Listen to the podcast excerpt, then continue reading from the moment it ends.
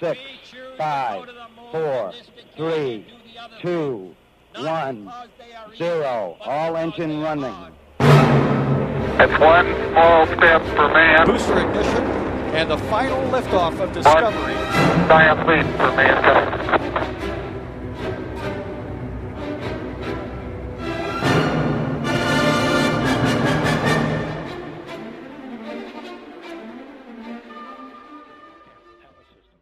Turistul nipon Yusaku Maezawa împreună cu asistentul său Yozo Hirano stau 12 zile pe Stația Spațială Internațională. Capsula Soyuz MS-20, care i-a dus până acolo, a fost pilotată de cosmonautul Alexander Misurkin. SpaceX lansează telescopul spațial XP. El este proiectat pentru a observa obiectele din spațiu aflate în condiții extreme găuri negre, pulsari, coasari, stele neutronice care emit raze X polarizate. Înclinația telescopului este foarte aproape de 0 grade. Asta pentru a evita anomalia magnetică a Atlanticului de Sud, unde câmpul magnetic terestru are cea mai scăzută valoare. New Shepard a lansat pentru a treia oară turiști în spațiu. De data aceasta a transportat șase persoane. Cu acest prilej, 19 oameni s-au aflat simultan în spațiul cosmic, din care 8 au fost turiști, ceea ce înseamnă un record. Cam fiecare vineri, la Buletinul Cosmic, comentăm cele mai interesante știri ale săptămânii cu Claudiu Tănăselia, autorul site-ului parsec.ro.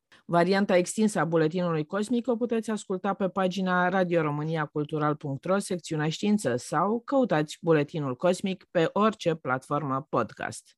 Claudiu, astăzi vorbim din nou despre turismul cosmic. Turistul nipon Yusaku Maezawa împreună cu asistentul său Yozo Hirano au fost lansați spre Stația Spațială Internațională. Capsula Soyuz MS-20 a fost pilotată de cosmonautul Alexander Misurkin.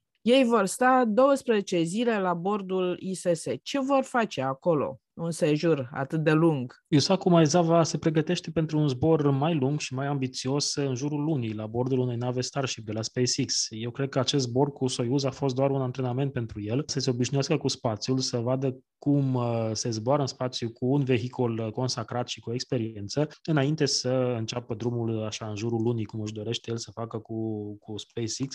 El fiind uh, persoana care a pornit acel proiect Dear Moon, în care a făcut așa un fel de concurs public în care lumea se putea înscrie, m-am înscris și eu, se pare că n-am ajuns în fazele superioare ale selecției, din care el selectează câțiva, vreo 10 persoane cu care va face acest voiaj în jurul lunii. Asta se va întâmpla când SpaceX va termina Starship, noua lor rachetă, noul lor vehicul, nici nu știu exact cum să-i spun, pentru că este practic un vehicul în sine, nu doar, nu doar racheta, și asta va mai dura câțiva ani. Cred că Maezawa a fost nerăbdător și a vrut neapărat să zboare mai repede în spațiu și a găsit o oportunitate cu Space Adventures. Space Adventures este o firmă care organizează astfel de zboruri de turiști. Au început prin 2001 cu Denis Tito și au continuat până prin 2009, când după retragerea navetei spațiale, programul uh, Stației Spațiale Internaționale a fost uh, mai aglomerat și nu mai era loc pentru turiști în capsulele Soyuz, care trebuiau să transporte și americani pe orbită. Acum americanii au capsula lor, au capsula Dragon, în curând vor avea și Starliner, așa că s-au mai eliberat locurile în Soyuz și acești turiști reprezintă și o sursă alternativă de venit pentru Roscosmos, pentru Agenția Spațială Rusă, care a pierdut o sursă importantă de venit prin separarea zborurilor uh, americane. Ce face acolo sus Maizava? Se obișnuiește cu spațiul cosmic și pune imagini pe diverse rețele de socializare, se distrează până la urmă. El a plătit această excursie, așa că probabil că are parte de aventura vieții sale, cel puțin până va ajunge să facă ocolul în jurul lunii. Ei se vor întoarce în 20 decembrie, în aceeași configurație în care au plecat, cu aceeași capsulă. De obicei nu se întâmpla așa, de obicei turiștii veneau cu următorul zbor al unei capsule Soyuz, dar această capsulă a fost cumpărată și, sau mă rog, închiriată doar pentru zborul lui Maezawa și se vor întoarce împreună înapoi pe pământ, să sperăm în condiții de siguranță. SpaceX lansează telescopul spațial XP. El este proiectat pentru a observa obiectele din spațiu aflate în condiții extreme, găuri negre, pulsari, coasari, stele neutronice care emit raze X polarizate.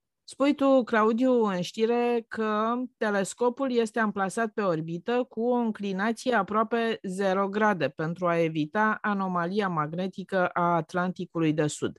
Ce înseamnă înclinație 0? Înclinație 0 înseamnă, practic, că satelitul se învârte în jurul Pământului uh, undeva la nivelul ecuatorului. Adică să ne imaginăm un plan care taie Pământul în două jumătăți, acel plan conține ecuatorul și satelitul nostru se află undeva mai departe de raza care definește ecuatorul, pentru că e pe orbită, dar cumva uh, sub satelit se află mereu ecuatorul. Cam, cam asta este ideea pe care putem să ne o facem și trebuie să facă acest lucru pentru a evita acea anomalie din Atlanticul de Sud. Uh, este o particularitate a câmpului magnetic terestru această anomalie. Acolo are o valoare mai, uh, mai slabă datorită configurației sale, ceea ce înseamnă că în acea zonă ajung uh, raze cosmice care sunt încărcate, ajung raze X și atunci asta ar decalibra sau ar încurca satelitul. Nu ne-am dat seama dacă ar fi măsurătoare sau dacă e din, uh, din aceste raze cosmice. Din această cauză s-a ales această orbită pentru că dacă satelitul se află în jurul ecuatorului, cumva uh, el este protejat de câmpul magnetic terestru și atunci putem să știm sigur că măsurătorile pe care le face sunt ale obiectelor îndepărtate pe care el le studiază. Dacă s-ar fi ales o altă orbită, atunci am fi avut avut uh, mari probleme, mă rog, uh, cei care se ocupă de operarea lui,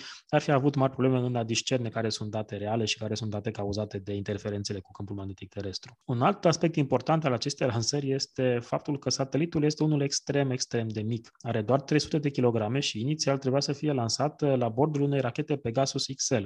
Această rachetă Pegasus este una mai deosebită pentru că ele, ea este lansată de pe un avion. Practic avem un avion care ajunge la o anumită altitudine, lansează această rachetă de sub aripa sa, după care racheta ajunge și pune pe orbită satelitul. Însă, SpaceX a oferit un preț mai mic decât oferea uh, Northrop Grumman, cea care operează această rachetă, a oferit 50 de milioane de dolari și atunci NASA a preferat să meargă cu cei care oferă un preț mai mic, fiind o agenție guvernamentală, și a permis SpaceX să facă acest lucru pentru că ei, reutilizând rachetele, pot să vină cu prețuri în acestea mult mai mici decât o rachetă care este consumată, chiar dacă, iată, Falcon 9 avea o putere mult mai mare mare decât avea nevoie satelitul, dar la acest preț NASA a fost de acord. Așadar, este cea mai, uh, cel mai ușor satelit lansat vreodată de SpaceX, doar 300 de kilograme pe orbită, însă el a trebuit să facă o manevră extrem de interesantă. De obicei, lansările SpaceX au loc de la, din două părți, de la Vandenberg, din California sau din Florida. De acolo, sateliții nu pot să ajungă direct pe orbită de 0 grade înclinație, ei trebuie să facă o manevră după lansare ca să-și modifice planul orbital. Având în vedere că încărcătura a fost atât de ușoară, treapta a doua a rachetei Falcon 9 a putut să facă acest lucru, a putut să dirigeze satelitul astfel încât să ajungă pe această orbită mai neobișnuită, așa nu prea avem uh, sateliți uh, cu înclinație de 0 grade, decât dacă sunt pe orbită geostaționară, cei de telecomunicații. Dar, uh, iată, am avut deci câteva premiere și câteva lucruri interesante legate de această, această lansare. Este prima lansare de telescop uh, spațial din uh, decembrie, pentru că așteptăm, nu așa, lansarea James Webb Space Telescope, uh, lansarea telescopului spațial James Webb, care a fost și amânată, iată, câteva zile, trebuia să fie lansarea în 22 decembrie. Ultimele știri pe care le avem este că s-a amânat pentru 24 decembrie pentru a investiga niște probleme de comunicații între satelit și dreapta secundară a rachetei Ariane 5. Vom vedea dacă vom avea în ajunul Crăciunului o lansare sau va fi din nou amânată, lucru care nu ne-ar mira pe niciunul dintre noi. Ultima știre se referă tot la turismul spațial. Ion Shepard a lansat cea de-a treia serie de turiști spațial cu șase persoane la bord. Până unde au ajuns uh, acești turiști? Pentru că ei uh, nu s-au întâlnit cu Yusaku Maezawa pe Stația Spațială Internațională. Da, așa este, pentru că vehiculul uh, New Shepard, uh, mă rog, și vehiculul și capsula se numesc New Shepard, vehiculul este unul suborbital. Asta înseamnă că această capsulă urcă până la aproximativ 100 de km altitudine cât să bifeze faptul că sunt în spațiu, după care revin pe o traiectorie parabolică înapoi pe Pământ, deci nu ajung pe orbită și nici vorba să ajungă pe stația spațială.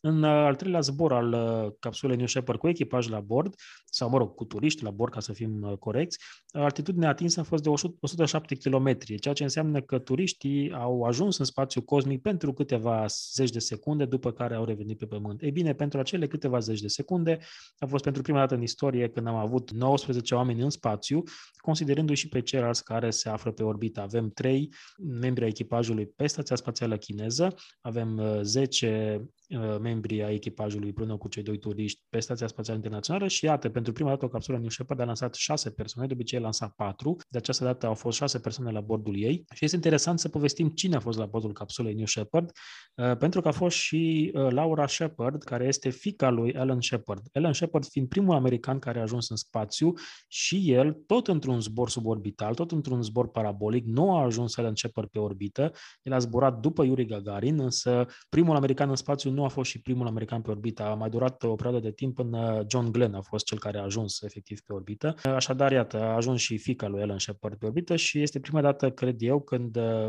zboară simultan în spațiu un tată și un fiu. Este vorba despre Lane Bess și Cameron Bess. Sunt uh, tată și fiu care au uh, ajuns, iată, pentru câteva zeci de secunde în spațiul cosmic. Aș vrea să ne spui um, unde se află această limită a spațiului cosmic, pentru că este o chestiune controversată. Unii spun că um, aceste zboruri suborbitale de genul uh, New Shepard nu sunt uh, zboruri uh, în spațiul cosmic și că cei care fac aceste zboruri, degeaba se laudă că au ajuns în spațiu, că de fapt nu s-a întâmplat lucrul ăsta. Așadar, unde este limita cu spațiul cosmic? Limita acceptată de unele instituții ar fi pe la 100 de km altitudine, este așa numită linie Karman. Acum este un pic uh, ironic faptul că însuși Theodor Karman, care este asociat cu această limită, el a venit cu ideea ca limita să fie undeva între 80 și 100 de kilometri. Forțele aeriene ale Statelor Unite și NASA consideră că limita începe de la 80 de kilometri, restul lumii consideră că începe de la 100 de kilometri. Este foarte greu de definit o limită exactă pentru că sunt foarte greu de definit criteriile de unde spunem că începe spațiul cosmic. Cel mai corect ar fi să fie o limită fluidă, probabil undeva între 60 și 100 și ceva de kilometri. Contează foarte mult uh, activitatea solară, care definește practic granița atmosferei. Trebuie să vedem exact uh, ce considerăm de fapt atmosferă și până la ce altitudine, pentru că tot atmosfera este cea care frânează Stația Spațială Internațională în traiectoria ei, iar Stația Spațială se află undeva la 400 de km altitudine, deci și acolo mai avem rămășițe din atmosferă. De asta este foarte greu de definit exact unde începe spațiul cosmic. Americanii spun că încep la 80 de km altitudine, motiv pentru care Richard Branson se laudă că a ajuns în spațiu cu avionul său Unity, deși a fost undeva sub 100 de kilometri. Despre New Shepard și Jeff Bezos nu e nicio discuție, ei sunt în spațiu, peste 100 de kilometri este spațiu, indiferent cum am considerat momentan, doar că stau foarte puțin în spațiu. Zborurile orbitale efectuate de SpaceX reprezintă o cu totul altă ligă și aici este practic discuția dacă merită să plătești câteva sute de mii de dolari pentru câteva secunde de imponderabilitate pe care le poți obține și cu un avion modificat în această direcție, care merge pe traiectorie parabolică și care poate obține pentru un preț mult mai mic, mult mai multe minute de imponderabilitate, deci practic nu trebuie să ajungi în spațiu pentru imponderabilitate, în timp ce SpaceX vine cu zboruri orbitale. Am avut Inspiration 4, o misiune misiune cu patru oameni care au rămas pe orbită câteva zile și acolo, într-adevăr, discutăm despre un zbor spațial cu adevărat. Zborul astea până la 100 de km altitudine, după care o revenire foarte rapidă înapoi, seamănă așa cu o distracție dintr-un par de distracții, ceva mai extrem într-adevăr, dar uh, nu îi reprezintă un zbor orbital. Probabil că Blue Origin și uh, Virgin Galactic uh, și-au găsit, și-au identificat uh, piața foarte bine și mizează pe doritori care vor să ajungă pentru câteva secunde în spațiu. Cum spuneam, după 100 de kilometri considerăm că este spațiu, New Shepard nu are nicio problemă în atinge spațiul cosmic, însă Richard Branson uh, are și probleme financiare acum cu Virgin Orbit, Virgin Galactic, nu știm exact uh, când vor lansa